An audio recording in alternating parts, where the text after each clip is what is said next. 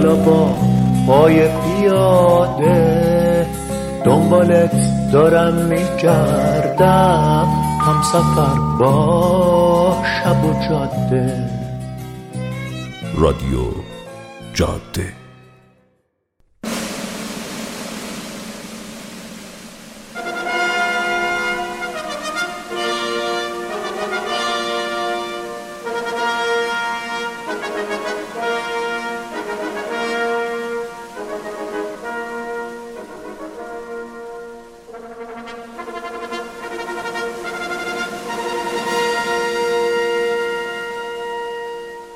مسافر. اثری از رضا صفوی.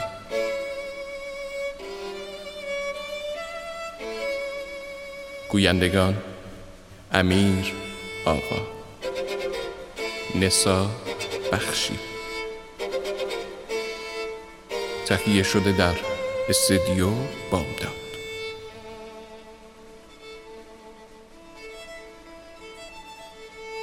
قسمت سوم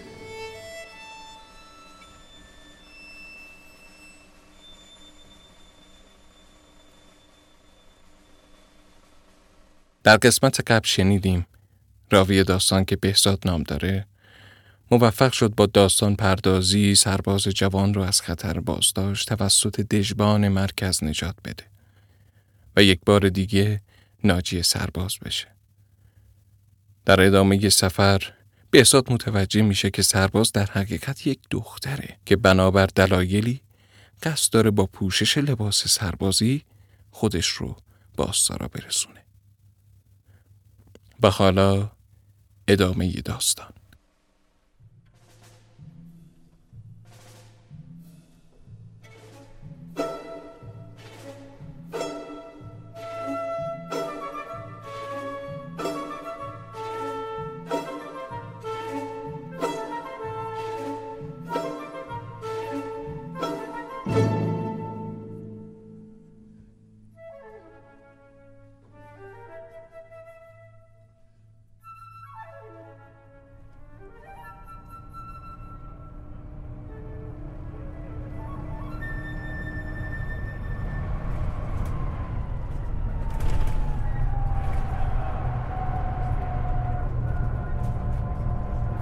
به دلیل تعداد بسیار زیاد سفرهام ماجراهای زیادی رو تجربه کرده بودم. از دیدن تصادفات جاده‌ای تا دنیا اومدن نوزادهای توی راه یا ملاقات با آدمهای جور و جور عجیب و غریب و تجربه اتفاقات مختلف اما انصافاً یکی بینشون یه چیز کاملا متمایز و خاص بود. راستش رو بگم مقدمه ای که از داستان پریسا متوجه شده بودم شدیداً تشنه و خمارم کرده بود که کل داستان رو بدونم. خیلی برام جالب بود که چرا یه دختر باید به این شکل عجیب و اسرارآمیز سفر کنه. خیلی با خودم کلنجا رفتم که چیزی ازش نپرسم. اما آخرش نتونستم جلوی کنجکاوی خودم رو بگیرم و بهش گفتم دوست ندارم ناراحتت کنم و قصدم فضولی نیستا اما ماجرای سفرت خیلی برام جالب شده و اگه ناراحتت نمی‌کنه دلم می‌خواد داستانش رو بشنوم. این همه خبر از دخترای ریشتی بیلدری که میرن استادیوم پخش میشه. تا حالا ندیدیشون؟ منم یکی از اونا. جوابش رو که شنیدم متوجه شدم دلش نمی‌خواد صحبت کنه. این بود که بی هیچ حرفی دوباره به مانیتور چشم دوختم. اما این حرکت من گویا این حس رو بهش منتقل کرد که دوباره من رو رنجونده. این بود که برای جبرانش در اومد که فقط فرق من با اون دخترها اینه که اونا برای شادی و لذت بردن از علایقشون ریسیبیل می‌ذارن. من برای نجات جونم و ساختن یه زندگی جدید مجبور به این کار شدم. نمی‌دونم چرا اما از اولش که توی صفحه بلیت دیدمت خیلی تحت تاثیرت قرار گرفتم. و صمیمانه دوست داشتم کمکت کنم. الانم پای حرفم هستم و هر کمکی از دستم بر بیاد اصلا دریغ نمی‌کنم. اگه بهم اعتماد کنی خوشحال میشم کمکت کنم که کمتر عذاب بکشی. قصه منم شبیه قصه خیلی از دخترای این سرزمینه که تو خونواده دنیا اومدن که درست تو بدو تولد دخترشون رو زنده به گور نکردن. اما تدریجی و ذره ذره با زجر و عذاب مضاعف این کار رو انجام میدن. من اگه بخوام برات شرح بدم خونوادم تو این 26 بهاری که دیدم چه بلاهایی سرم آوردن. آستورا که سهله. تا انتهای سیوری هم بریم. کافی نیست و داستان من تموم نمیشه. اما این آخری دیگه تافته جدا بافته ای بود که حتی از حیولایی مثل بابای منم بعید بود. پریسا ادامه داد که من خدمه بیمارستان شده بودم و فکر کنم خودت بدونی چه کار سخت و سنگینیه. کاریه که خیلی یا جرأت یا توان انجامش ندارن. کاریه که خیلی وقتا با صحنه هایی که دیدی حتی یه لغمه غذا هم از گلوت پایین نمیره. حالا تموم این سختی و به اضافه ساعت های طولانی کار و شب بیداری مدام کن. بابای من یه مرد عصبی و خرافاتی و بددله. به زمین و زمونم مشکوکه و فکر می‌کنه همه آدمای دور برش دارن براش دسیسه می‌کنن. یا بر علیهش توطعه میچینن. در مورد من و مامانم هم که دائم تو فکرشه که داریم هرز میپریم و حیثیتش رو لکهدار می‌کنیم. البته بیشتر من تا مامانم. خلاصه این که با وجود من توی این دنیا خیلی مشکل داره. حتی زمان تولدم تا مدتها با مامانم حرف نمی‌زد. چون فقط پسر می‌خواسته. حالا این وسط نقش مامان من چی می‌تونسته باشه خدا می‌دونه. من به طور مشهودی متوجه بودم که بابام دوستم نداره و به چشم یه موجود اضافی و به درد نخور بهم نگاه می‌کنه. موجودی که ناگزیر بود تحملش کنه و زندانبانش باشه. اما از اونجایی که اوضاع مالی خوبی نداشت و زندانیش می‌تونست براش پول ساز باشه حاضر شده بود در زندون رو باز کنه تا از من بیگاری بکشه. چون در مقایسه با خودش من حقوق بهتری می‌گرفتم و نمی‌تونست از خیر پول قلمبه ای که سر هر ماه دو دستی تقدیمش می‌کردم بگذره. اما هر دفعه سر شیفت شبای من تو بیمارستان کلی داستان و جنگ و دعوا داشتیم. انقدری که چند باری از سر کلافگی استعفامو نوشته بودم و قصد کرده بودم که دیگه نرم بیمارستان. اما بعد پیش خودش حساب کرده بود که چطوری می‌خواد بدون حقوق من چرخ زندگیشو بگردونه. برای همین پشیمون و ناگزیر نامه استعفا رو از چنگم درآورده بود و پاره کرده بود. وقتی یکم بی پولی بهش فشار می آورد و یادش می اومد که چقدر به حقوق من نیاز داره. رگ غیرتش فروکش می‌کرد و دیگه بد نبود که من پامو از خونه بذارم بیرون. داشتم به پریسا نگاه می‌کردم با یه نیشخند تلخ روی لبش به جاده چشم دوخته بود و معلوم بود که گذشته ها داره مثل فیلم سینمایی از پیش چشمش رد میشه. گفتم خب ادامهش با حرف من انگار پریسا از دور دست ها پرتاب شد تو زمان حال و برگشت نگام کرد و گفت ها آره داشتم برات می‌گفتم نمی‌دونم قیافم چه شکلی شده بود که دختر خندش گرفت و گفت احساس می‌کنی داری فیلم هیجانی می‌بینی نه؟ ببخشید نمی‌خوام نسبت به سختی هایی که کشیدی بی رحم و بی احساس باشم اما اما خیلی با هیجان تعریف کردی. احساس کردم یه پرده از یه نمایش رو دارم میشنوم نه سرگذشت واقعی یه آدم. نمایش؟ ای بابا. نمایش اصلی هنوز شروع نشده. این پیش پرده بود. قرار داستان جنایی بشه. جنایی؟ چرا جنایی؟ آره. روزای من اینجوری میگذشت. تا یه روزی که از بچه ها تو شیفت از حال رفت و خودش همونجا تو بخش بستری شد. از بالا هم دستور اومد که من جایگزین اون دختره بشم و برای شیفت شب وایسم. این شد که شیفت شب و اضافه توی بخش موندم. تلفنی به مامانم خبر دادم که چه اتفاقی افتاده و مجبورم امشب و بیمارستان بمونم. از سر بدشانسی اون روز بابام تهرون نبود و بهش دسترسی نداشتم که بخوام شیر فهمش کنم و ازش اجازه بگیرم.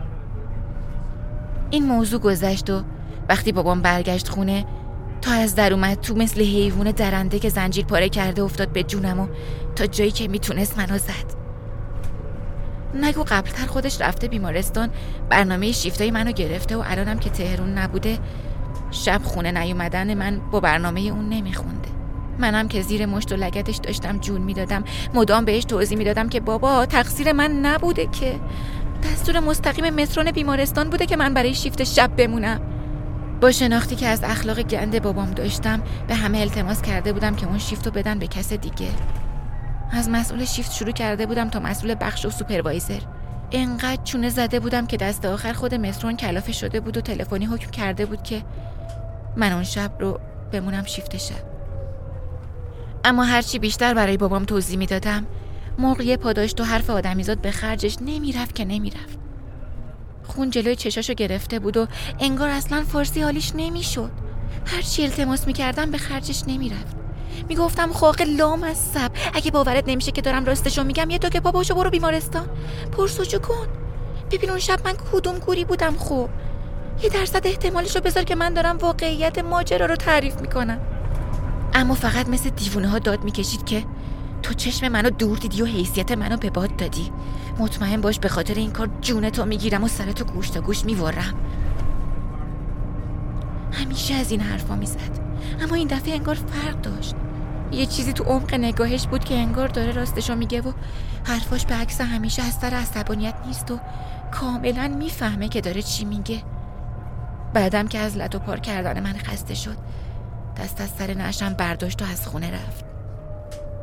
یه چیزی پس ذهنم بهم هشدار می‌داد که این تو بمیری از اون تو بمیری نیست و این داستان به همین مقدار مشت و لگت ختم نمیشه و این قصه سر دراز داره. به همین خاطر اون شب با ذهنی مشوش و با ترس و لرز رفتم که بخوابم. فقط قبلش نمی‌دونم رو چه حسابی اسپری فلفلی که تو کیفم داشتم و با خودم برداشتم و بردم زیر پتو. اون شب خیلی بدخواب بودم و مدام با کابوس از خواب میپریدم. دفعه آخر که از خواب پریدم احساس کردم کسی تو اتاقمه. تا چشم باز کردم دیدم بابام با یه ساتور بزرگ تو فاصله چند سانتیمتری وایستاده.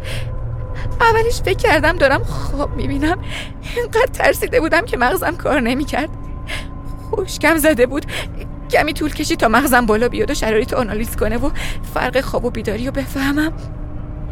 بابام بابام تا دید من چشم باز کردم ساتور رو برد بالا که بزنه تو سرم. اما وحشت منظره ای که دیده بودم غریزه ای بقای منو تحریک کرده بود و آدرنالین خونم زیاد شده بود. سری سری اسپری فلفل رو از زیر پتو آوردم بیرون و تو صورتش پاشیدم و محکم هلش دادم. عقب عقب رفت و پاش به یه چیزی گیر کرد و افتاد سرش خورد به دیوار و همونجا از حال رفت. اینقدر که فاصلش از من کم بود مقدار زیادی از اسپری فلفل تو چش خودم رفته بود و داشت پدرم و در می آورد همین چند ثانیه یه وحشت بلایی به سرم آورده بود که داشتم احساس می‌کردم دارم میمیرم. الانه که جون بدم و روم از تنم بره. اینقدر حالم بد بود همونجا داخل اتاق آوردم بالا و ولو شدم رو زمین. مامان با اون همه سر و صدا اومده بود دم اتاقم و داشت داد و بیداد می‌کرد. واقعا نمیفهمیدم چی داره میگه. فقط مطمئن بودم هرچی که هست در حمایت از من نیست. چون خدا در تخت رو خوب جفت کرده بود و مامانم لنگه بابام بود. هیچ وقت منو نمی‌خواست. همیشه داشت سرزنشم می‌کرد و بهم سرکوف می‌زد. من هیچی مبنی بر مهر مادرانه از این آدم ندیده بودم. اگرم به حسب اتفاق چند باری جلو دست بابام گرفته بود که منو در بداغون نکنه صرفا به این خاطر بود که خرج بیمارستان رو دستشون نذارم. همین. برای همین مطمئن بودم اگه بخوام معطل کنم و تا فرصت هست از این جهنم نزنم بیرون این حیولای خفته وقتی که به هوش بیاد قطعا دوباره برمیگرده سر کاری که شروع کرده و تموم مونده و سرمو می‌بره و می‌ذاره رو سینم. مطمئن بودم که این وسط مامانم هیچ کاری برای متوقف کردنش نمی‌کنه و من طلوع صبح فردا رو نخواهم دید.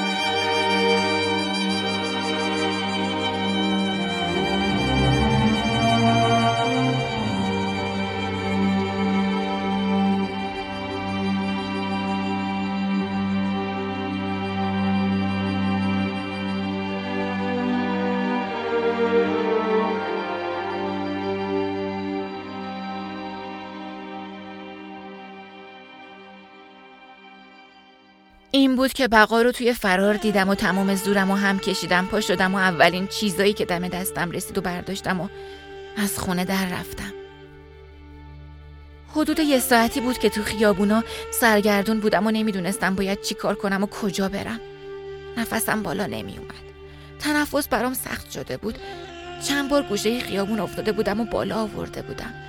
مدام سایه ترسناک بابام با ساتورش میومد جلوی چشمم و تا سر حد بیهوش شدن عذابم می‌داد. بدنم تحمل این همه فشار رو نداشت و زیر بار بخمنی از اندوه داشتم خفه می شدم نمی‌تونستم حق حق بلند گریم و مهار کنم. مثل دیوونه ها بی هدف راه می‌رفتم و داد میکشیدم. از همه بدتر آدمایی بودن که اون ساعت تو خیابون بودن. تقریبا هر کسی از پیشم رد می‌شد چیزی به هم می‌گفت و آزارم می‌داد. اما مسئله اینجا بود چیزایی که اونا به هم می‌گفتن در مقابل کار بابا مثل نیش پشه بود. دست آخر وحشت زده و بیپناه چند دقیقه خودم و لای بوته های پارک قایم کردم. اما خب فایدهش چی بود؟ تا کی می‌شد لای بوته ها قایم شد؟ باید یه فکر اساسی می‌کردم. مدام تو ذهنم بود که خودم رو بکشم و از شر این جهنم که توش هستم خلاص بشم. اما باز پشیمون می‌شدم و دنبال راه نجات میگشتم. دست آخر به ذهنم رسید پاشم برم بیمارستان. حداقل اونجا کسی منو میشناخت یا حراست و انتظامات داشت و می‌تونستم به اونا پناه ببرم. تا پامو گذاشتم تو بیمارستان دیدم کلی پلیس حراسون و با عجله کسی رو دارن رو برانکارد به طرف اورژانس می‌برن. منم از این آشفتگی استفاده کردم و بدون اینکه کسی منو ببینه رفتم سراغ کمد خودم. لباسای بیمارستان رو پوشیده بودم و مخفیانه اون اطراف میچرخیدم که ببینم چی شده. متوجه شدم یه زن جوون با بنزین خودسوزی کرده و پلیسا پیداش کردن و به امید اینکه بتونن نجاتش بدن آوردنش بیمارستان. اما کار از کار گذشته بود. دختره قبل از اینکه برسه بیمارستان تو راه جون داده بود. منم تموم این مدت داشتم فکر می‌کردم که مقدار زیادی از داروهای قوی بیمارستان رو بردارم و کلک خودم رو بکنم. اما یه دفعه یه ایده تو ذهنم شکل گرفت و به نظرم رسید با یه نقشه مناسب. می‌تونم خودم رو نجات بدم و مرگم و جل کنم که دیگه خونوادم دنبالم نگردن. پریسا داشت نگاه می‌کرد. خشک شده بودم. چیزهایی که تعریف می‌کرد بیشتر شبیه داستانهای تخیلی بود که نوشتنش فقط از دست نویسنده ها برمی اومد و تو دنیای واقعی هیچ وقت اتفاق نمی افتاد. آخر سر به زور صدام در اومد که بیشتر شبیه یه نمایشنامه است تا روایت یه زندگی. آره راست میگی. بیشتر شبیه یه نمایشنامه است. اما نمایشی که قرار بود آخرش نقش من به بیرحم ترین شکل ممکن ازش حذف بشه و دور انداخته بشه. اما تصمیم گرفتم که آخر داستان خودم کارگردانی کنم و نقشم و خودم برای خودم نویسندگی کنم. برگردیم به داستان. یعنی چی مرگت رو جل کردی؟ زمانی که دیگه کاری از دست کسی برای اون زن سوخته بر نمی اومد دوروبر جسدش خالی شد و همه رفتن پی کارای انتقالش به پزشکی قانونی. توی موقعیت کوتاه خودم رو به جسد رسوندم و خیلی سریع کارت شناساییمو با لباسای تنم آتیش زدم و تن جنازه کردم و پیش از اینکه کسی منو توی بخش ببینه سریع بیمارستان رو ترک کردم. با این نقشه مفقودی من و پیدا شدن جسد همزمان می‌شد و خونوادم تصور می‌کردن که من با بنزین خودسوزی کردم. فقط دردسر بزرگ این بود که مونده بودم با لباسای فرم بیمارستان که توجه هر رهگذری رو به من جلب می‌کرد. به همین خاطر دوباره لای بوته های پارک مخفی شدم تا زمانی که وقت باز کردن مغازه ها بشه و بتونم برای خودم لباسی دست و پا کنم. کمی که فکر کردم به این نتیجه رسیدم که لباس پسرونه بپوشم تا اگه به حسب اتفاق آشنایی منو دید نتونن منو بشناسن. برای اینکه دوز نقشم رو بیشتر کنم و ریسک شناخته شدنم رو کمتر کنم به این نتیجه رسیدم که لباس سربازی بهترین گزینه است و به سادگی می‌تونه یه دختر رو نامرئی کنه. از طرف دیگه اکثر مردم رفتارشون با سربازا خیلی خوبه و یه حس همدردی با سربازا وجود داره و میشه رو کمک مردم حساب کرد. همونطور که رو خودتو خیلی تاثیر داشت و به کمک من اومدی.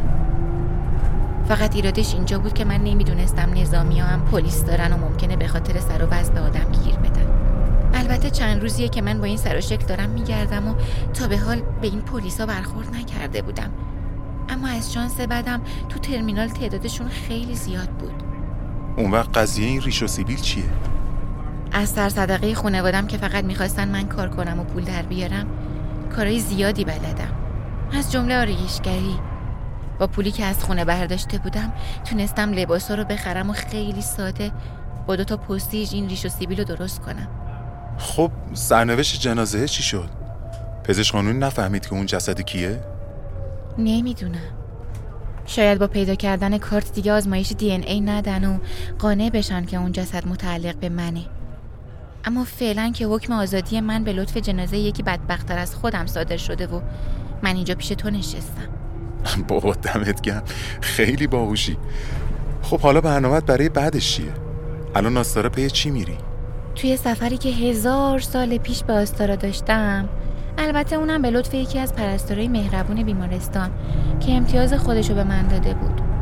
دیدم که فاصله من با جمهوری آذربایجان فقط یه ردیف سیمخوار داره. حالا دارم میرم اونجا که هر طور شده از اون مرز رد بشم. تا بیرون این سرزمین بتونم زندگی آزادی داشته باشم. نه نه نه. پریسا اصلا اینطوری فکر نکن. اون رو اصلا یه ردیف سیم خاردار تصور نکن. رد شدن از اون مرز غیر ممکنه. اونجا از هر دو طرف کاملا محافظت شده است. هرچی باشه از مردن سختتر نیست که. هر طور شده راهی براش پیدا می‌کنم. من که راهی برای برگشت ندارم. به جز فرار از ایران فقط یه راه برام مونده اونم سرنوشت همون جنازه ای بود که خودم رو به جاش جا زدم. باور کن هیچ ایده ای نداری. وقتی که تو خونه واقعی خودت غریبه باشی چه حسی بهت دست میده؟ وقتی پدر مادری که از گوشت و خونشون هستی و قرار تموم عمر بهشون پناه ببری در نقطه مقابل وایستادن و نقششون اینه که قاتل جونت باشن چه حسی باید بهت دست بده؟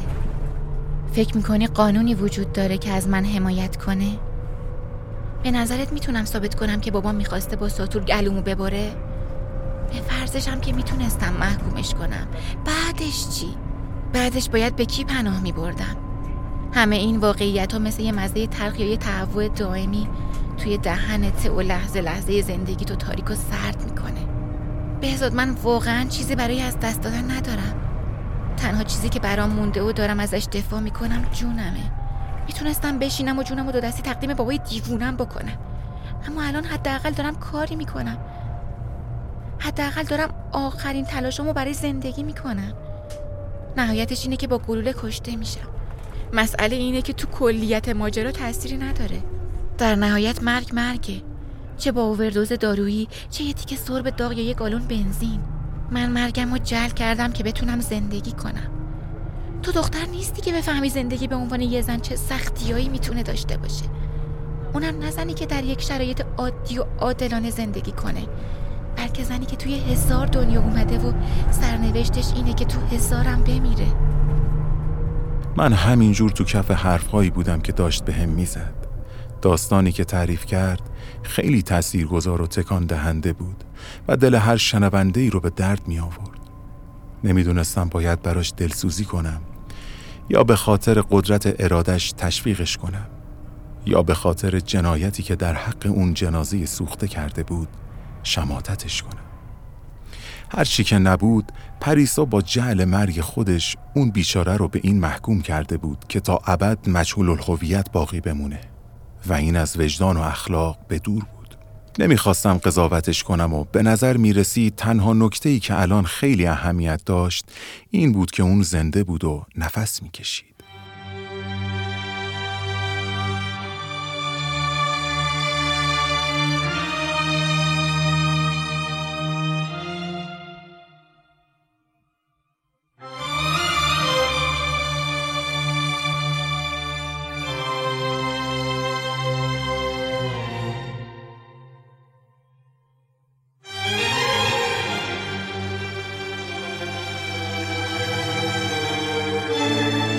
ادامه که داستان رو در قسمت بعد خواهید شنید.